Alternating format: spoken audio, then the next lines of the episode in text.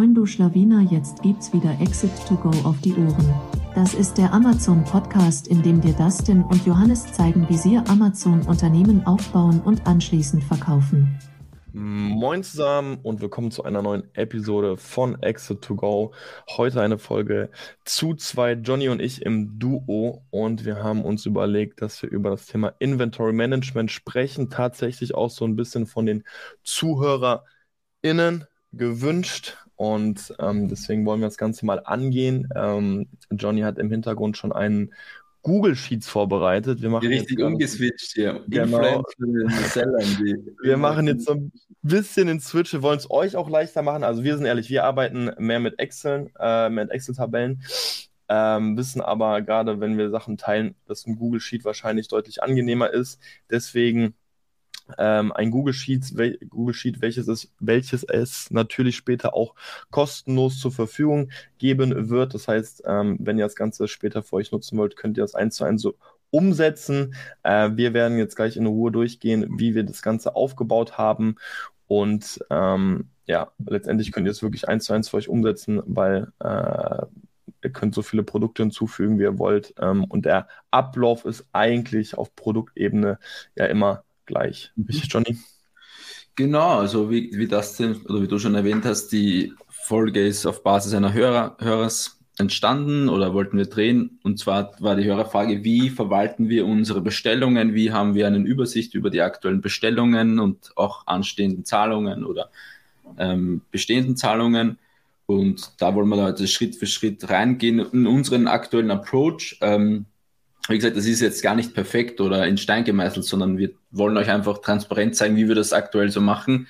Und vielleicht hilft es ja den einen oder anderen so diese, äh, dieser Aufbau von, von diesem Sheet hier. Und genau. Ähm, vielleicht, vielleicht da noch zu, zum, zum Hinweis, also grundsätzlich, wir arbeiten mit, mit Venture One ähm, zum einerseits für das Tracking von den FBI-Einsendungen, für, den, für, den, für die Übersicht des aktuellen Bestands, ähm, aber für die Dokumentation der Bestellungen, das heißt, wie viel haben wir gezahlt, ähm, wann müssen wir bezahlen, haben wir eine Quality Inspection organisiert, einen Forward organisiert, also diese ganzen Action Steps, die auch bei einer Bestellung notwendig sind, die tracken wir halt einfach in einem Google Sheet.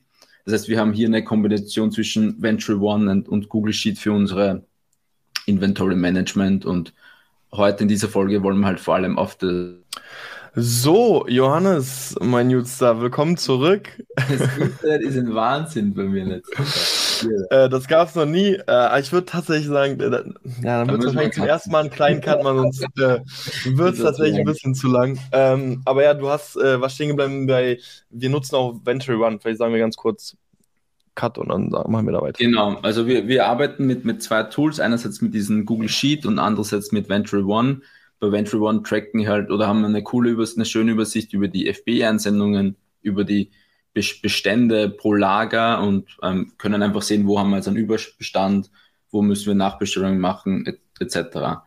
Aber was man meiner Meinung nach nicht so gut in Venture One machen kann, ist das Ganze dokumentieren. Das heißt, wann müssen wir eine Zahlung machen? Haben wir schon eine Zahlung gemacht? Wie hoch war die Zahlung dann in Euro? Haben wir schon eine Quality Inspection organisiert, Forwarder und so weiter? Und das machen wir in diesem Google Sheet. Das heißt, hier wir haben zwei Tools, einmal das Google Sheet und andererseits das Venture One. Ja, genau. Vielleicht eine Frage noch. Ähm, wir reden auch immer wieder über Tools und sind ja auch absolut Fan von Venture One, nutzen Venture One und eben auch mittlerweile so eine ausführliche Tabelle, weil natürlich die Anzahl der SKUs steigt und es einfach unüber, unübersichtlich sonst wird. Was würdest du denn grundsätzlich sagen, also würde mich mal interessieren, auch Venturi One, aber eben auch so ein Sheet, wann würdest du sagen, ey, es ist eigentlich unumgänglich, sowas nicht zu haben? Also, weil wenn du jetzt nur eine SKU hast, dann würde ich mir schon berechtigterweise die Frage stellen, brauche ich jetzt wirklich Venture Run, um alles zu tracken? Ja. ja. Ja, wir Aber haben ja auch erst, glaube ich, mit fünf SKUs oder so angefangen mhm. mit Venture One. Die Frage ist eigentlich, wo, wo willst du hin? Ich meine, für mich so ein Google Sheet haben wir eigentlich von Anfang an genutzt, weil es einfach, ich fand einfach, wenn jemand wissen will, wie viel Zahlungen müssen wir nächste Woche machen oder wie viel haben wir noch offen oder wurde das mhm. Balance Payment schon gemacht, dann ist es ja auch ab zwei SKU schon relevant. Ähm, ja. Genau, weil man vergisst es einfach oder man, ähm, man hat einfach eine Übersicht, wo und wann ähm, muss was bezahlt werden. Oder was ja. fehlt noch zum Organisieren von einer Bestellung? Also, also ich würde sagen, so, so eine Übersicht oder so ein Sheet eigentlich sofort, einfach fürs mhm. Gewissen, auch so ein bisschen Venture One, vielleicht ab, ab 5 SKUs oder so, hängt natürlich auch davon ab, wie die Channels sind. Aber ja. Ja, Street ist nochmal ein guter, grober Richtwert. Genau, ähm, also grundsätzlich zum, zum Google Sheet, wir haben da drei Reiter. Wir haben die Stammdaten, da muss man einmal eintragen, welche Produkte man hat, die SKUs, die A sind jetzt eigentlich nicht relevant und die Production Time. Ähm, das ist eigentlich nur relevant für das Dropdown im, im anderen Sheet, damit man es einfacher auswählt, damit es automatisch ausgewählt wird. Ja, dann haben wir noch ein Tabellenblatt mit Analyse. Das sehe ich dann einfach nochmal ganz grob die, die Lead Times auf Produktebene, wie viele Tage ist zum Beispiel Produkt 2 in Production, wie lang ist die Loading Time, das heißt die Zeitraum nach Production bis aufs Schiff geht, wie lange ist es am Schiff und ähm, wie lange dauert dann der FBE-Check-in, also nachdem ich die einzelnen gemacht habe. Bei uns ist das vielleicht auch ganz spannend für, für Zuhörer, 106 Tage. Ähm, das heißt, 30 Tage im Schnitt am Schiff, 5 Tage ist der FBE-Check-in, Production Time ist so 50 Tage und Loading ist 19 Tage. Also das ist, Hard. Loading ist sehr krass. Ähm, das ist einfach der Zeitraum, wenn die Production finish ist, dann dauert die Quality Inspection ja noch ein, zwei Tage oder je nachdem. Und dann ähm, muss es zum Hafen und dann beim Hafen liegt es ja auch mindestens immer sieben Tage. Und ähm, das ist eigentlich schon relativ hoch, ähm, muss ich sagen. Ich glaube, da kann man, da kann man auch noch viel optimieren, ähm, fairerweise sind ja auch ähm, alte Bestellungen drinnen. Aber hier ist eigentlich der größte Optimierungspotenzial bei diesem Zeitraum zwischen Finish und aufs Schiff, Ship gehen. Genau. Ja. Wenn, wenn, du sagst, Potenzial zum Optimieren, ähm, was würdest du sagen, wäre ein Ansatz? Weil das erste, was mir jetzt so eingefallen ist, also man müsste ja eigentlich frühzeitig wissen, wann die Schiffe einfach immer losgehen, dass man dementsprechend einfach ja. ein bisschen die Production anpasst, dass man keine unnötige Zeitverschwendung am Hafen oder noch in der Fabrik hat, dass man einfach alles perfekt durchtaktet. Man muss natürlich ja. zugeben, unser Workflow sieht einfach so aus, dass wir eine Produktion anstoßen und äh, die läuft und dann äh, kontaktieren wir meist eine bis zwei Wochen vor Finish sozusagen das erste Mal den Forwarder mhm. und lassen ihn wissen, wann die Produktionsfertig, äh, produktionsfertig ist. Würdest du da sagen, da ist eine Stellschraube? Ja. Ja, hast schon recht. Also eigentlich kriegst du ja den Verschiffungsplan irgendwie auch vorgeschrieben. Ja. Und da kannst du eigentlich wenig machen. Also ich, ich denke mal nur, wenn man da tiefer reintaucht ins Logistikthema, kann man sicher hier was rausholen, wenn man einfach mhm. auch vergleicht. Vielleicht hat ein anderer Logistik einen anderen Verschiffungsplan, aber to be honest, ich weiß es jetzt auch nicht. Ich denke mal nur, die Ware ist einfach 20 Tage, die steht herum, da muss man irgendwas optimieren, denke ja, ich mir. Ähm, weil bei Verschiffungszeit kannst du eh nichts machen oder ist eh relativ schnell und Production Time ist ein bisschen abhängig vom Supplier, aber hier diese Zeit ist so ein bisschen Blackbox. Die ist, die ist ja. ein bisschen Blackbox, wirklich. Also da ist oft wirklich Leerstand einfach. Okay. Aber gut. Dann, ähm, ich würde sagen, zum Workflow, wir gehen es einfach ähm, ganz kurz durch, hier Spalte für Spalte, für alle, die nur zuhören.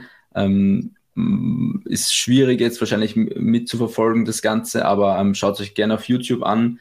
Da ähm, ist vielleicht also hat man mehr Kontext dahinter.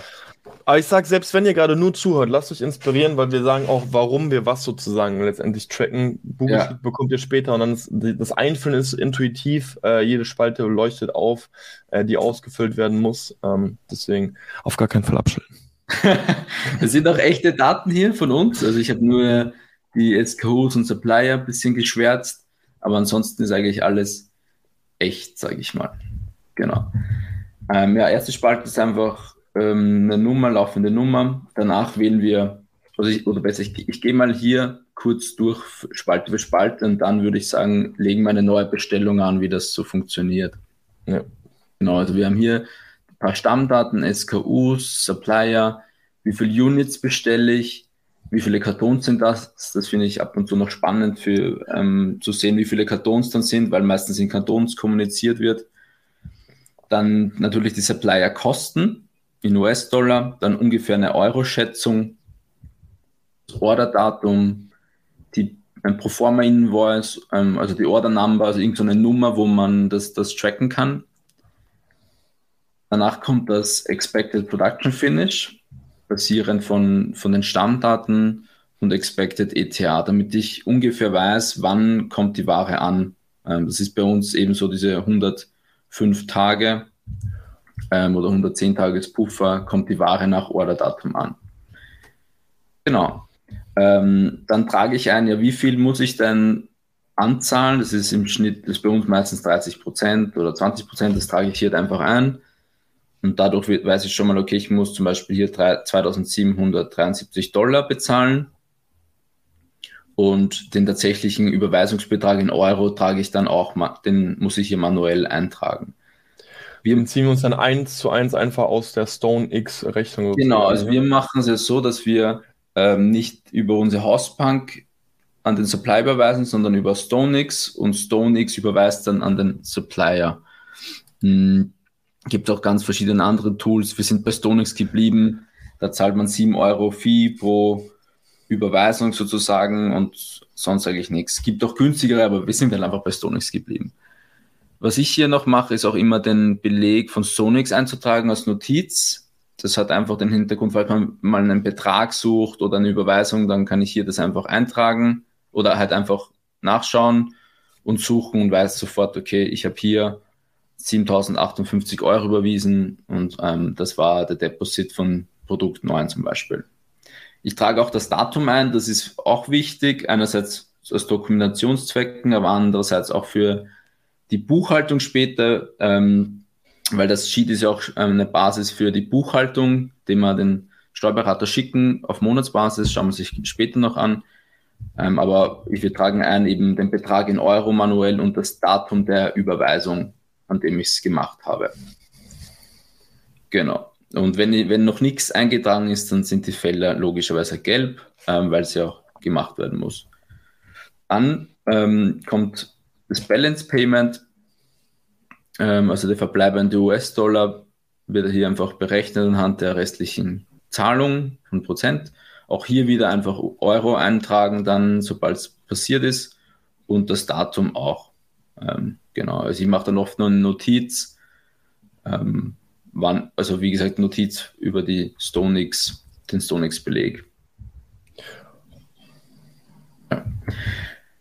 Ähm, das, wir haben jetzt in letzter Zeit auch noch ein drittes Payment, also zwei Balance Payments sozusagen. Dann gibt es hier nochmal eine, eine Spalte vom Ablauf genau gleich. Ähm, genau, also hier auch wieder dann das letzte Payment eintragen. Wie gesagt, das sind, ist alles verformelt. Man muss nur den Eurobetrag eintragen und das Datum, an dem man es gemacht hat. Ähm, genau, wie gesagt, das ist wichtig für die, für die Buchhaltung und auch für, für, für das eigene Interesse. Ja, vielleicht auch mal ganz kurz hier noch, wie es überhaupt zustande gekommen ist, dass wir drei Balance Payments, Balance Payments haben.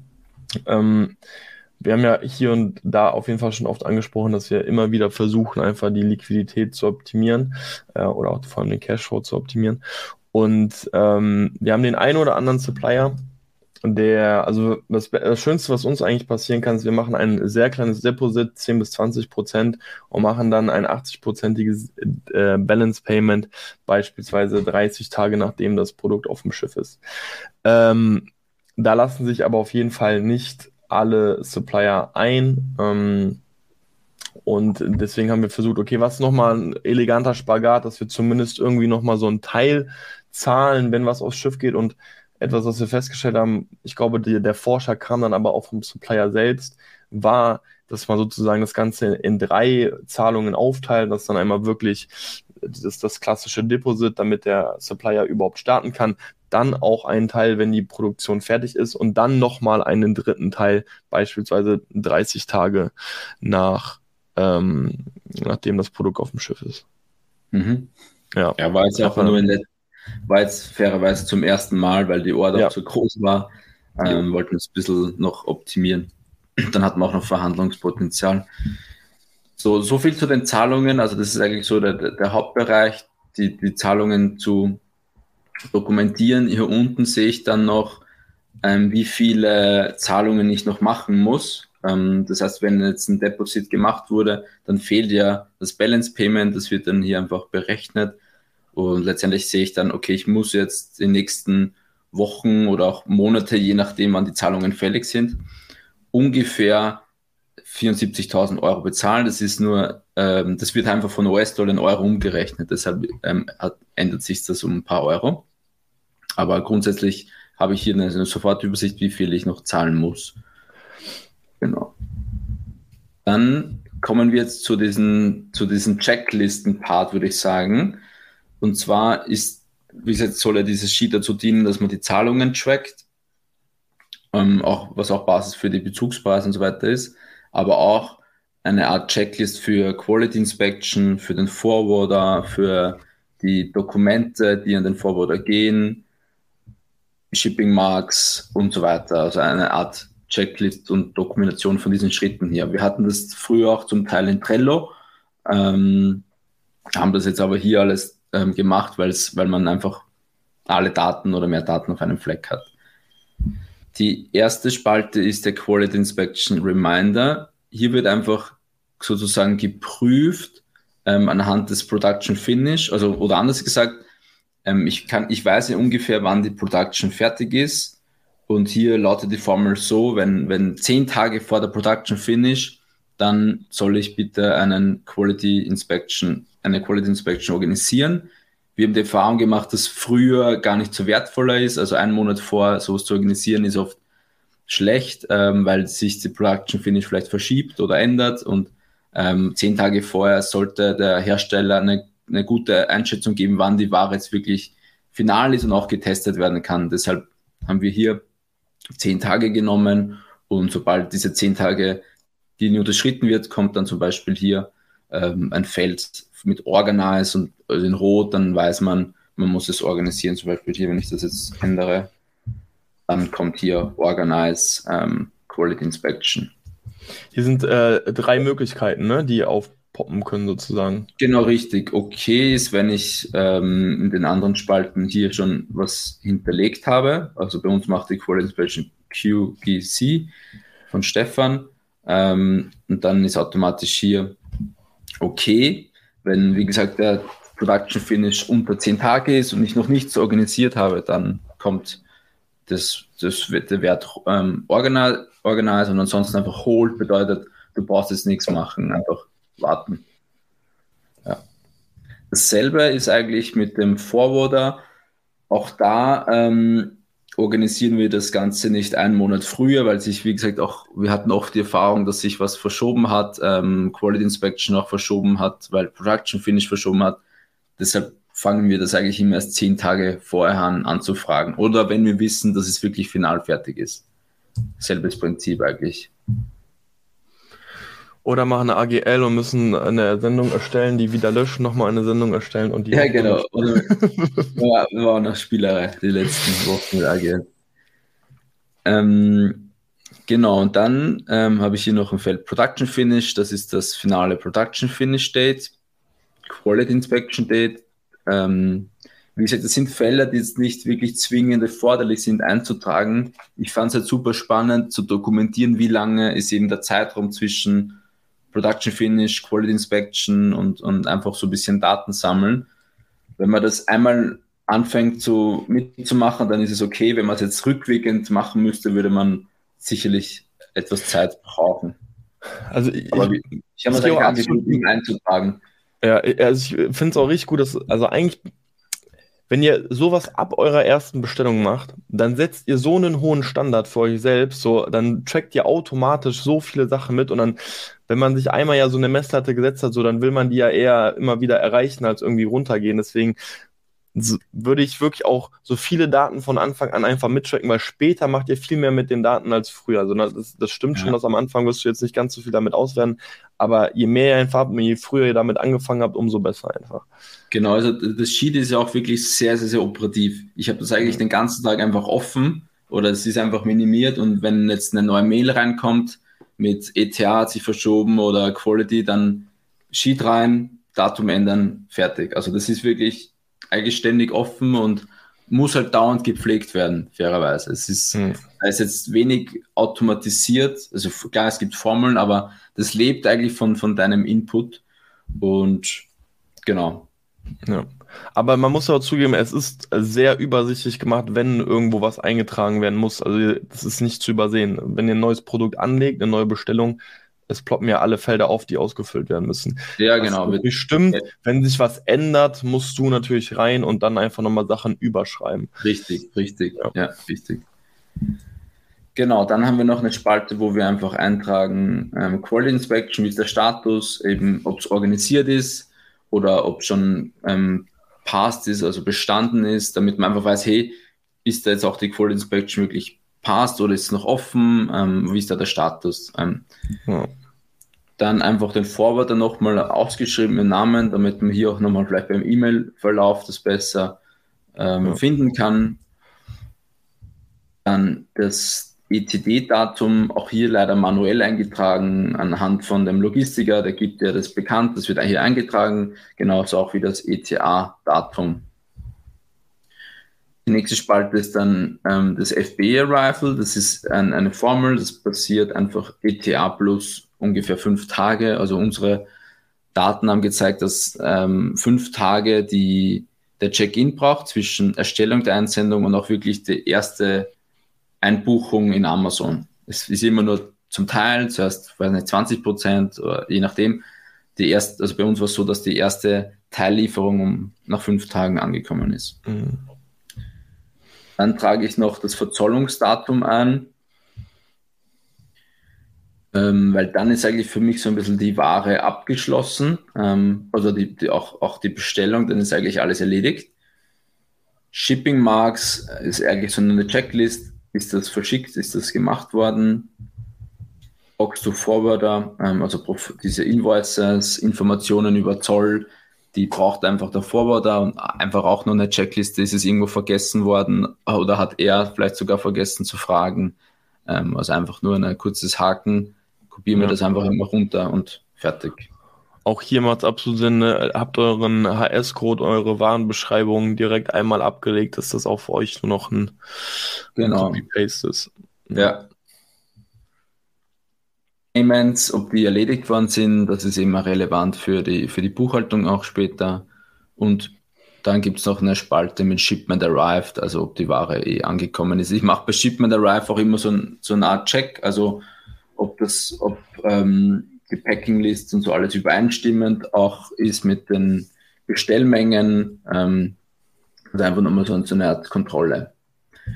Und dann Order dann, also einfach nochmal ähm, nochmal einen Haken, wenn alles fertig ist, dann weiß ich, okay, oder wir wissen, die Order ist dann, es ist alles eingebucht, auch in Venture One müssen wir es dann als Einbuchen markieren und Ware ist quasi verfügbar.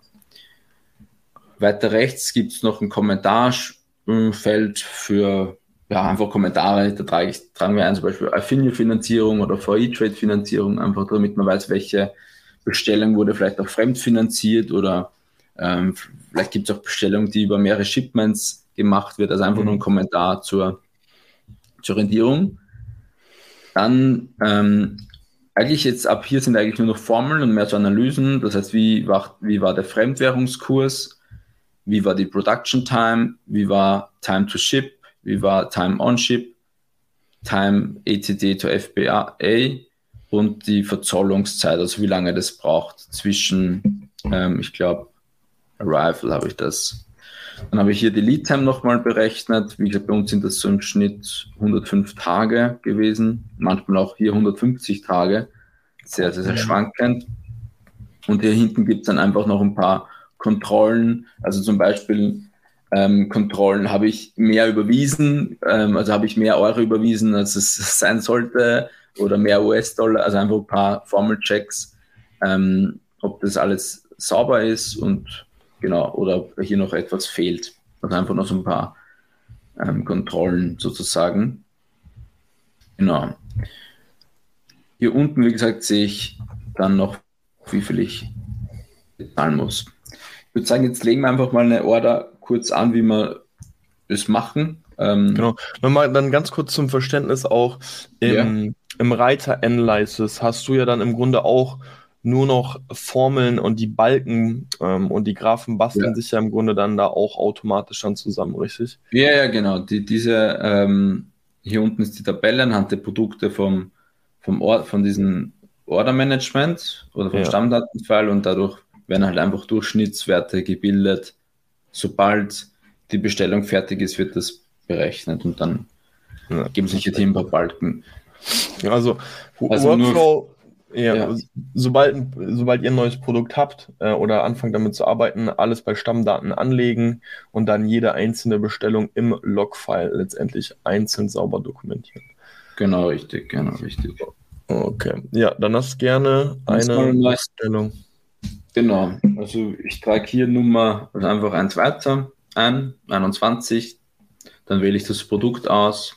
Wie gesagt, das ist ein Job dann basierend auf den Stammdaten habe ich hier nochmal die SKU. Also das ist sogar bei äh, genau. ja, äh, hier, Produkt 9, SKU 9, Supplier 3. Dann gebe ich die Units ein, hier 900 zum Beispiel, und das sind von mir aus ähm, 1800 Kartons. Ne, mach mal 450 Kartons. Dann die Supplier Cost, ähm, also hier trage ich dann, also entweder man trägt die Summe ein oder man rechnet sie selber aus ein Order Date, das ist vom, wahrscheinlich das heutige Datum einfach. Dann die Order Number. Das ist auch deshalb so praktisch, also weil wir arbeiten ja auch jetzt mit, mit Get My Invoice, wird wahrscheinlich auch nicht jeder mitarbeiten. Ähm, aber du kannst ja in Get My Invoice ja auch PDF sozusagen direkt durchsuchen. Das heißt, wenn man später mhm. nochmal was finden will und die ähm, die Order Number wird sicherlich entweder in der Commercial Invoice oder auch im Proforma Invoice, sie wird da drin stehen, so findet ihr einfach super schnell nochmal Dokumente. Deswegen, ja, ja, genau. Also das, das ist das Ziel. Weil da kann ich fragen, wenn sich jemand fragt, warum sollte ich das tracken, das ist schon auf. Das ist eigentlich wichtig. Also ich, ich nehme ja. diese, dieses Feld schon aufs her und suche dann halt die Rechnung ähm, ja. und finde es dann eigentlich auch sofort, weil anhand dieser Nummer kann die PDF gut ähm, gefunden werden. Dann habe ich hier anhand des Orderdatums das ungefähre Production Finish Date und hier das ETA, ähm, was ich ungefähr glaube. Also ich habe jetzt 125 Tage. Dann trage ich ein, wie viel Prozent ich vorauszahlen muss. Machen wir hier mal 40 Prozent. Dann wird das logischerweise Deposit einfach ähm, multipliziert mit dem, ähm, äh, mit dem Supplier Cost. Das wären hier 5400 Dollar und das überweise ich von mir jetzt gleich nach dem Order Date, sagen wir, das wären 5000 Euro und mache ich weiter die Überweisung. Genau. Jetzt sollte sich auch Payments to be done erhöhen. Also wir hatten hier 74.000 Euro. Jetzt hat sich erhöht, weil ich ja noch dieses Balance Payment ausständig ist. Ähm, das muss ich ja nach Production Finish wahrscheinlich bezahlen. Genau. Jetzt muss man quasi einmal so ein bisschen springen. Ne? Ja, jetzt muss man die Zukunft springen. Ähm, wir, vielleicht machen wir uns Order Date ein bisschen zurück. Machen wir es hier am 14.04. Ja, 14.04. Genau, springen wir in die Zukunft zum Production Finish. Wir, wir müssen das Balance Payment machen. Weil eigentlich würde man ja jetzt quasi eigentlich erst zu, wenn man es wirklich durchgeht, vom chronologischen Ablauf würde man ja eigentlich erst das ganze Quality, Quality ja, Inspect Thema. Hast du recht, ja, genau. Ja. Richtig, gehen wir mal hier rüber. Hier ist noch Hold. Ich würde sagen, das Production Finish ist aber der 25.06.2023, also in, in fünf Tagen.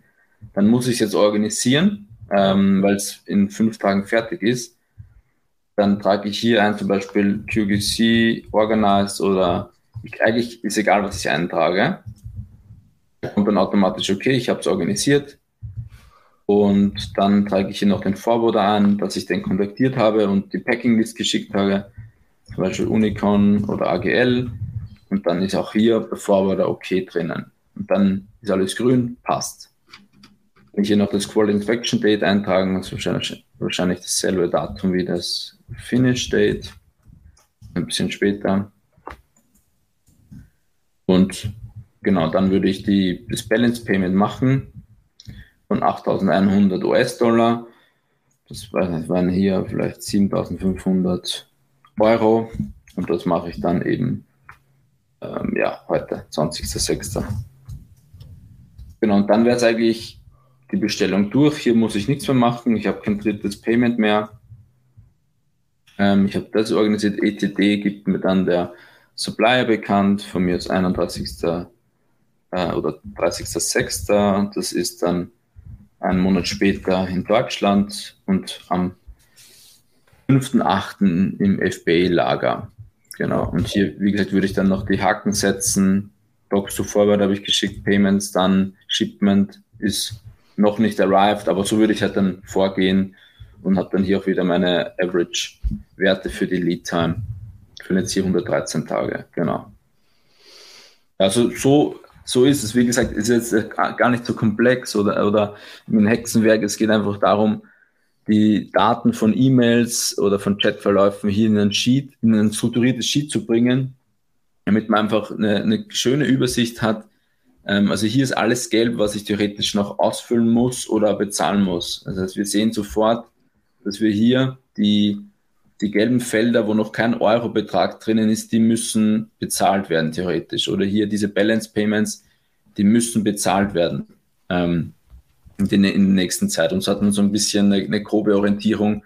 Ich habe 74.000 Euro offen. Ähm, das muss fällig werden. Oder das wird bald fällig. Ähm, ja. Ja. Also am Ende des Tages einfach eine super Übersicht, lässt euch auch einfach ruhig schlafen, wenn ihr ganz genau wisst, wann welche Bestellung bzw. wann welche Zahlung vor allem fällig ist. Ähm, und oder auch für eine Übergabe, wenn jemand krank ist oder wenn, wenn ihr ein Team mhm. habt, ähm, das sollte Stimmt. eigentlich alles drinstehen, dass jeder sofort sieht, wann jetzt ETA, wurde das bezahlt oder nicht. Also auch für Übergaben oder so. Bei einem größeren Team, ich, und bei uns ist es zu zweit da ähm, ist es nicht so schlimm, aber bei, wenn man mehrere Personen hat, dann haben die an, an einem Produkt arbeiten, dann macht es vielleicht auch mehr Sinn, da reinzuschauen auf das Team. Sehr schön. Jeder, der jetzt gerade aufmerksam äh, zuschaut, äh, wird gesehen haben, hm, da unten sind ja noch ein paar mehr Reiter. Magst du zu denen auch noch mal ganz kurz was sagen? Genau. Wir haben hier ähm, die Reiter immer mit, also am Monatsende, zum Beispiel 31.05., 30.04., schicken wir die Bestandswerte zu unserem Steuerberater. Ich gehe da mal zum Reiter rein. 31.05.2023 sind die Bestandswerte von diesen, von unseren Waren zu diesem Stichtag. Und dieses Sheet schicken wir dann dem Steuerberater, weil der muss das einbuchen und dadurch werden die COX, also die Wareneinsätze, richtig berechnet. Wenn du dem Steuerberater nichts schickst, dann wird immer nur die Rechnung von der aktuellen Herstellerrechnung eingebucht und das ist nicht immer richtig, weil du verkaufst ja nicht alles in einem Monat. Und deshalb gibt es diese Korrekturbuchung, dass man den Bestand einbucht und dann sollte sich das halbwegs, ähm, sollte das dann schön aussehen und die BWA-Wareneinsätze mit dem Sellerboard-Wareneinsatz übereinstimmen. Genau, das machen wir hier auch in diesem Sheet. Ähm, einerseits mit Ware auf Lage, das heißt, wie viel haben wir auf Lage? Das sind nämlich aus Venture One, ähm, also einfach hier eine SQ-Liste, wie viel Stück sind bei Unicorn, wie viel sind bei Amazon, bei Space Gods, bei FBM und dann einfach mit dem Bezugspreis multipliziert. Äh, auch da jetzt einfache Mathematik, ähm, Menge mal Preis. Ähm, und das ist die, sind die Bestandswerte, die auf Lager sind. Aber viele nicht machen, ist, dass man auch die geleisteten Anzahlungen ähm, schicken sollte. Das ist, wie viel haben wir angezahlt? Also genau das, was wir hier tracken in diesem Logfile, wie viel Deposits haben wir gemacht? Weil meistens ist es so, du, du, du kriegst eine Proforma-Invoice, die hatte den ganzen Betrag, du schickst es dem Steuerberater, der bucht alles ein, aber du hast nur 5000 angezahlt, dann wird das auch korrigiert. Und das machen wir auch hier. Also wir, wir nehmen einfach quasi dieses Log-File und schieben nur die relevanten Zahlungen, die wir bis zu diesem Stichtag gemacht haben, hier rüber ein. Also nur die geleisteten Anzahlungen, die wir bis zum 31.05. gemacht haben. Also zum Beispiel jetzt nicht, wenn du eine Zahlung im Juni machst, dann sollte das hier nicht rein, weil wir betrachten es ja auf Stichtag. Ja. Also Kurz zum, zum, Workflow, machst du dann einfach einen Filter rein und quasi grenzt ja, den genau. Monat ein und dann, okay. Genau, also ich, ich nehme hier einen Filter, ähm, alle, genau, also wie, wie, du sagst, wenn, wenn Juni ist, dann lösche ich es einfach raus dann. Ähm, ja, also okay. also, wenn ich eine Zahlung im Juni gemacht habe, lösche ich es raus, aber meistens mache ich das sofort am Stichtag selbst und dann gibt es ja keine Überschneidungen. Ja. Aber all in all kopiere ich einfach hier dieses Log-File, ziehe es hier rein, ähm, lösche vielleicht ein paar Orders raus, die in der Zukunft gemacht worden sind und dann sehe ich, okay, so viele angezahlte Ware. Also das Ziel ist herauszufinden, wie viel Ware habe ich angezahlt, beziehungsweise ist in Pro Produktion, welche noch nicht in Deutschland angekommen sind. Also welche noch nicht im, hier oben im Bereich Ware auf Lager sind. Und das geht es eigentlich. Wie viel Ware hast du angezahlt, die noch nicht im, ähm, im Lager ist? Ist bei uns eigentlich immer relativ viel. Ähm, 121.000, in dem Fall war es Ende Mai. Und genau, das, das Track, also das geht dann hier oben rein und dann wissen wir, okay, wir haben 270.000 Euro Ware ähm, Ende Mai gehabt und das kriegt auch der Steuerberater. Der Steuerberater, ähm, also der hat uns das Feedback gegeben, dass das sehr hilfreich ist, weil er halt mit der Bestellnummer das immer tracken kann. Äh, weil, also ihr kennt es wahrscheinlich auch, er kriegt Proforma Invoice, Commercial Invoice, dann gibt es noch Stonix-Belege.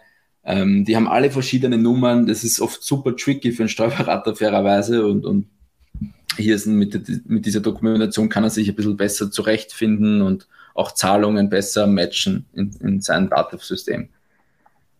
Yes. Also wie gesagt, das schicken wir ihm, das laden wir hoch und dann sollte der Wareneinsatz immer halbwegs ähm, aufgehen. Wenn nicht, dann müsste man eh nochmal tiefer reingehen und, und fragen, warum das einem abweicht. Aber so ist unser Workflow dazu. Ja, dauert fünf Minuten vielleicht. Dauert ja. Ich glaube, die, die Kunst wie du selbst gesagt hast, ist einfach auch durchgehend offen zu haben. Ne? Also wirklich, wenn, wenn, wenn man es reinkommt, weil ich glaube, es gab fast noch nie eine Bestellung, wo nicht irgendwas überschrieben werden musste. Also entweder ändert sich irgendwie die, die Lead-Time, entweder kommt es später aufs Schiff oder das Schiff braucht länger, braucht mal schneller, das wäre sehr wünschenswert, das glaube ich, gab es, glaube ich, noch nie. Ähm, ja. Aber, aber ja, davon, davon lebt es am Ende des Tages. 100 Prozent. Also jeder, der Seller ist und schon länger macht, es ändert sich, es ändern sich Preise, es ändern sich Shipments. Dann du machst eine Bestellung, es wird aufgeteilt in drei Shipments. Also das, das musst du irgendwo dokumentieren oder auch, auch festhalten.